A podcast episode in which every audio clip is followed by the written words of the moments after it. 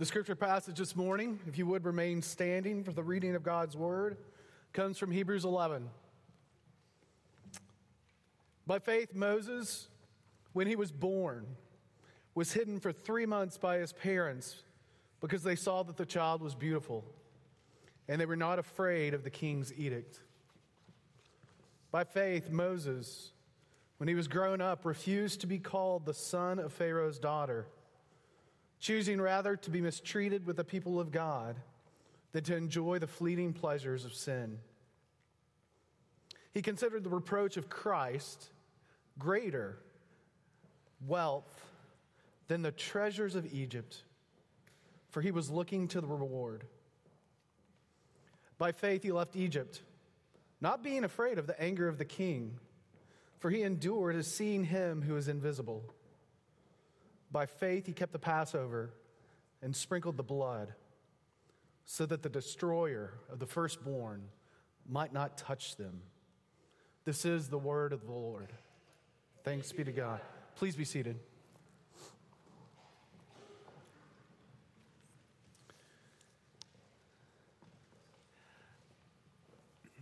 My wife and I were both raised, born and raised in Texas.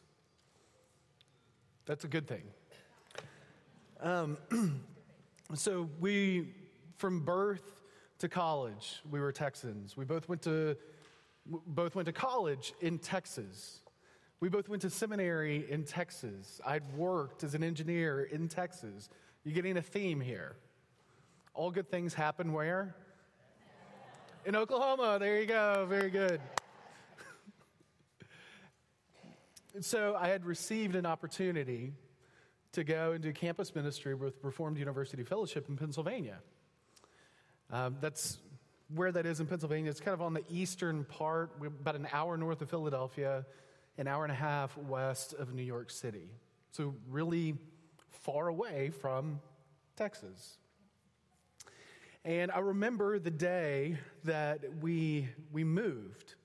A moving van had taken our stuff and it was mine and Bonnie's job to get in our two cars and then just drive up to Pennsylvania, a place that we had visited once before, to buy a house. And we were in our apartment complex because we were living in an apartment complex in Dallas. And oh my goodness, Texans don't leave Texas happily. We were both just in tears just crying. It made driving almost impossible. We made it eventually. And we were up there for, all told, in Pennsylvania for nine years. And I remember the first time that we drove back to Texas after being in Pennsylvania. So, you know how when you, when you take a road trip, you see the signs of the state, you know, welcome to Arkansas, welcome to Tennessee, well, we were coming back, and when we saw the sign, Welcome to Texas, we thought, oh, finally, you know, we're home. But you know what was strange about that? It didn't feel like home anymore. Like, I still feel like a Texan, and I am a Texan.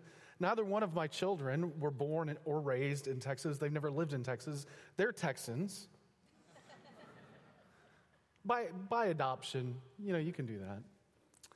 But it's very interesting after living in another place and you come back and it just doesn't, it feels like home, but it doesn't. Because our home was in Pennsylvania, but that's not really home either. Now our home's in Oklahoma, and we love it here. Oklahoma is, is fantastic.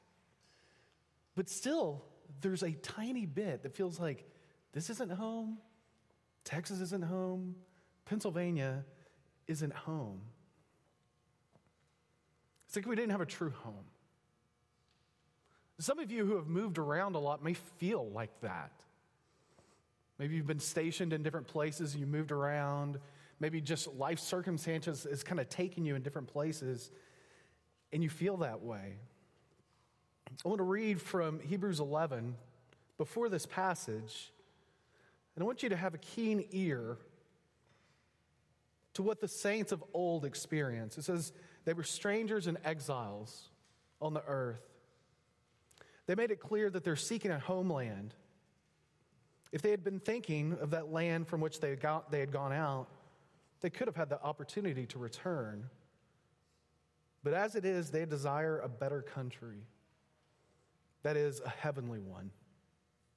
Therefore, God is not ashamed to be called their God, for he has prepared for them a city. What I really want in a home is a place that has a climate similar to Oklahoma, that has Tex Mex like Texas, that has sushi like New York, that has cheesesteaks like Philadelphia, that has snow like Michigan, but that melts off immediately. that place doesn't exist. You know, there's a sense in which we want something that doesn't exist. And all people desire the very thing that they will never truly find here on this earth. And that's a true home. So let's say, let's say you have an absolutely wonderful, flawless family. Let's say you have a beautiful house. Let's say you have a great marriage. Let's say you have wonderful, obedient, creative, intelligent children. Why do you find yourself occasionally lonely? Why do you find yourself still wanting something more? Why do you find yourself wondering what might be next? It's because we were made for something more than what we have. We all have longings that can't be satiated with the best that this world has to offer. And that's similar to all of these Old Testament saints in Hebrews 11. In the past couple of weeks, we've looked at Abraham, we've looked at Sarah, and this week we're looking at Moses, and we're going to see how they, out of their longings, acted in faith. So today we're looking at Moses, and we're going to see that his longings weren't satisfied by what this world had to offer. And we'll see three things. You can look at it in your outline. We're going to look at our longing for the true family, our longing for the true king, and our longing for the true Passover. So let's start by looking at the longing for the true family in verses 24 through 26. Let's read that again, just to put our eye on it. It says, By faith, Moses, when he was grown up, refused to be called the son of Pharaoh's daughter, choosing rather to be mistreated with the people of God than to enjoy the fleeting pleasures of sin. He considered the reproach of Christ greater wealth than the treasures of Egypt, for he was looking to the reward. The first thing this shows us is that our, our lot in life is not our identity. Hebrew, or Moses was a Hebrew. The king put out an edict to kill all the little boys. And so what happened was Moses' uh, Moses' family put him in a basket down the river and was found and eventually adopted, let's say, by Pharaoh's daughter. And he was raised in the Pharaoh's palace. This was his home. His home, in quotes. Moses, some scholars believe he was the next in line to be, to be king of Egypt, to be the Pharaoh, because there were no other sons, and he had this one daughter, and that daughter had one son. Moses could have been it. God could have used Moses to be the king over Egypt and then set all the people free. He could have. But Moses realized that this lot in his life was not his identity. His true identity was he belonged to the people of God. He was not an Egyptian. He belonged to the people of God. So we see that in Moses. The next thing that we see is, is Moses is longing for his true family, is what we see in verse 25. He chose mistreatment with the people of God rather than the fleeting pleasures of sin. Sin is not our pastime. With Moses, he had the entire kingdom at his disposal. Everything from, from things that we take for granted, like spices, to, to leisure, to all of these different things, Moses had that. And yet, he chose to turn his back on that and to be identified with his true family, which means mistreatment, which means reproach. You know, it's very interesting that the scriptures here use the word fleeting. The fleeting pleasures of sin. When I say the word fleeting, how long do you think? I think a second or two, right? Well, the scripture here uses fleeting for a lifetime. I mean, Moses could have continued and lived this decadent life in Egypt for a lifetime. But in the grand scheme of things, that's fleeting. If you imagine the entire length of this gym, Moses' amount of time that he would have been in Egypt is about as thick as this pole. Very, very short because all of eternity is ahead of him. Not in quite those terms. There is sin that we enjoy. Some of us love, in a strange way, but very truly, love being angry because we feel justified and right. I mean, we can name a sin and talk about how we actually do enjoy it, but yet the scriptures here say it's a fleeting pleasure, brothers and sisters. It is not going to last, and it does not belong to who you are as a member of God's family. And so Moses chose to be identified with God's people. And then the next thing that we see here in verse 24 through 26 really is how the world is not our home. Moses wasn't at home with the Egyptians. He killed an Egyptian, and then his own people kind of kicked him out. And he ended up way out in the middle of nowhere for 40 years. But look at how he weighed things. He put them on a scale. And when God called him back into the plight of the Israelites, Moses put it on a scale. He says, Okay, I have the very worst of religion, the, the reproaches of Jesus. And on the other side, I have at my disposal as a prince in Egypt, the very best that this world can offer.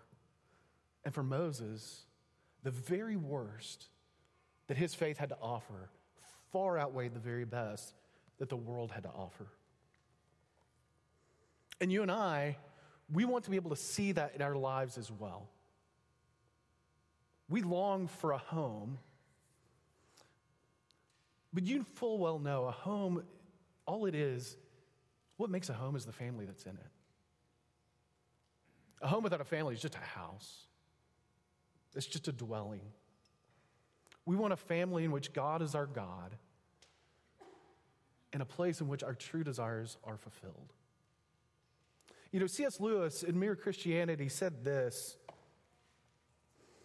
He says, Creatures are not born with desires unless satisfaction for these desires exists. A baby feels hunger.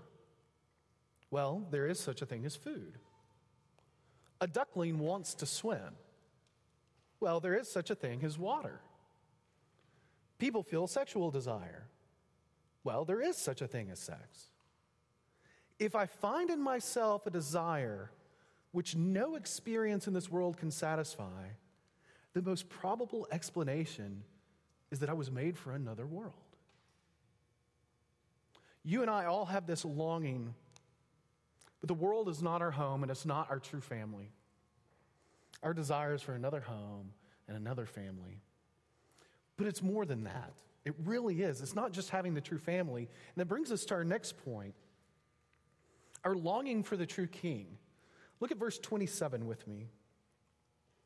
It says, By faith, Moses left Egypt, not being afraid of the anger of the king, for he endured as seeing him who is invisible. Now, earlier, when Kendall Eschbach was up here, he read from Exodus 2 on page 5. And Exodus 2, in verse 14, says, Then Moses was afraid.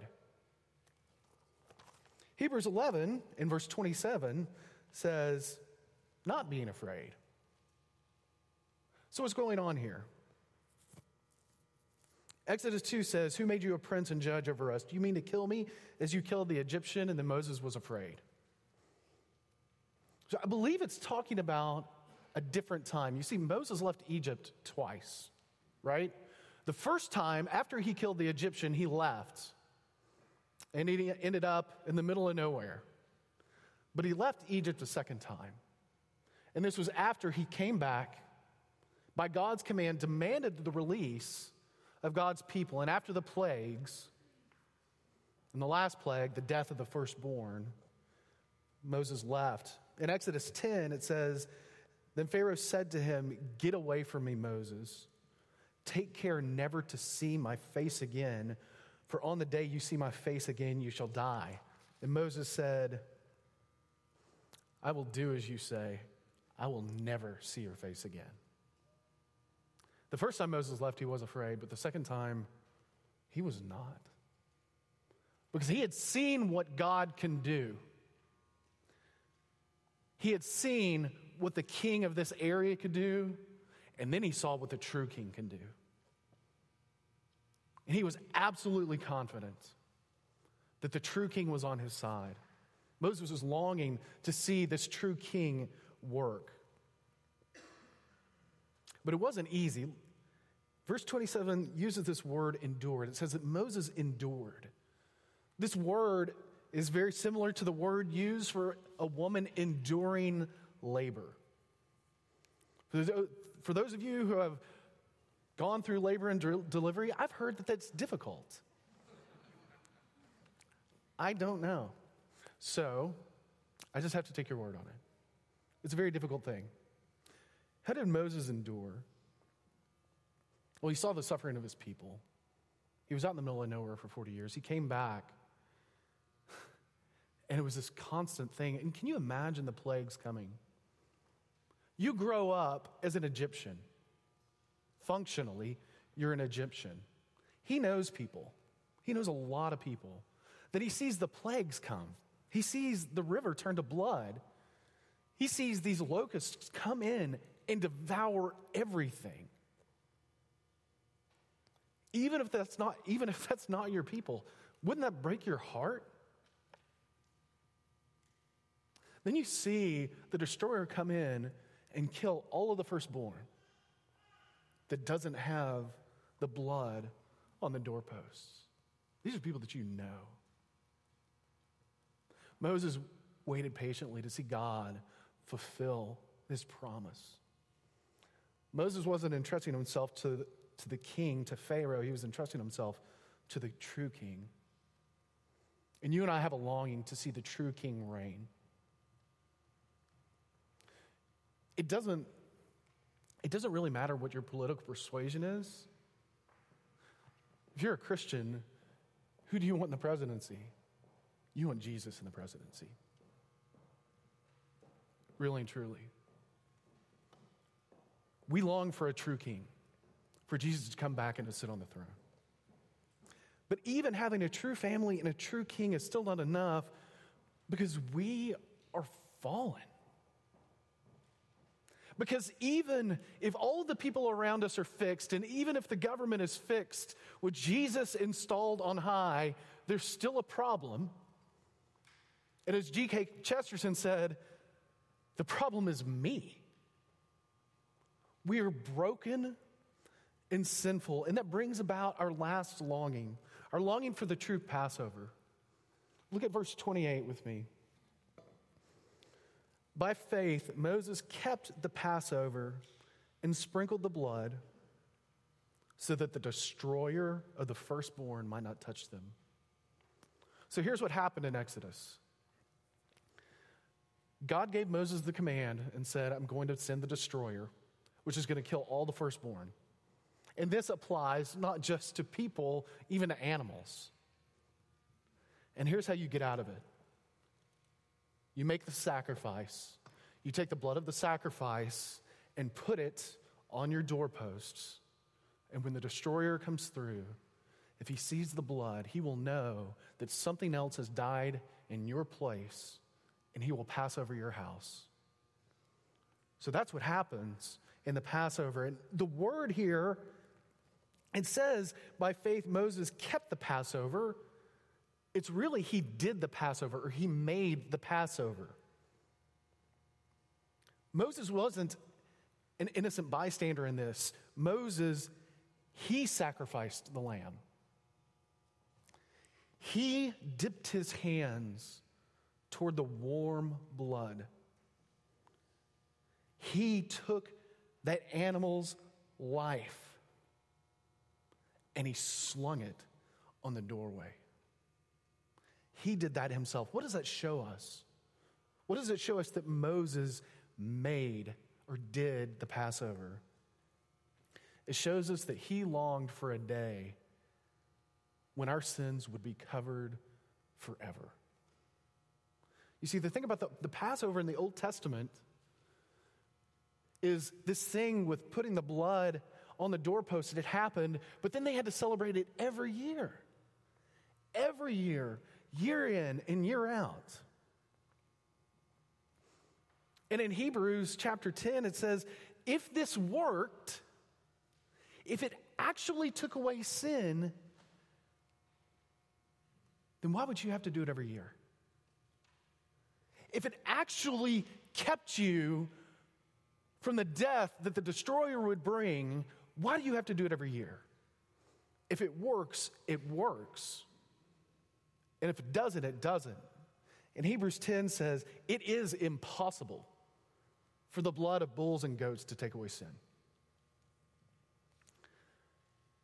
Our sins cannot be taken care of by sacrificing every year. Moses knew that. Our sins cannot be taken, taken away by being a nice person. Our sins cannot be atoned for by being sorry for them. Moses knew this. He knew this, and he knew there had to be a better way. And not just a better way, a permanent way. So that it doesn't have to happen every year. And yet, Moses, knowing that there had to be a better way, he still kept the Passover. Because he kept it in faith that one day there would be a better and final Passover. And so that actually, in some way, comes to us. Jesus has been crucified. Our sins have been done away with, canceled on the cross. He has been resurrected. He is the King. We are a part of God's people. We are in the true family. So, why do we still have the longing? Because it's not done yet. Don't you ever get tired of just being sinned against? Don't you ever get tired of having to repent of the same sin over and over? I mean, don't you ever get tired of just not being whole? It's because you and I are longing for the true Passover to be full and complete. We long for the day when Jesus' sacrifice will find its consummation so that it just doesn't cancel your sins, it rewrites history and makes you all whole. That's why we sing this Advent hymn, O come, O come, Emmanuel. O come, thou day spring, come and cheer our spirits by thine advent here. disperse the gloomy clouds of night, and death's dark shadows put to flight. The only way that death's dark shadows are put to flight is if someone or something else dies in our place. We deserve death because of our sin, but we long for Jesus' sacrifice as our Passover to finally bring about the end of sin and death, to put to flight death. So we have our longings in this Advent season, and they're not misplaced. Our longings are not misplaced. Like Moses' longings, they're just unfulfilled. We long for a true family, for a true king, and for a true Passover. And so we look to Jesus and we say, Lord Jesus, come again, come quickly. Let's pray. Father, please be at work to have in us a longing that we seek to be satisfied and fulfilled only in our true Passover. Lord Jesus, cause our longings to pray like John at the end of Revelation. Even so, Lord Jesus, come quickly, that we long for your second coming. And in this Advent season, create in us an even greater and deeper desire. In your name, Lord Jesus, we pray. Amen.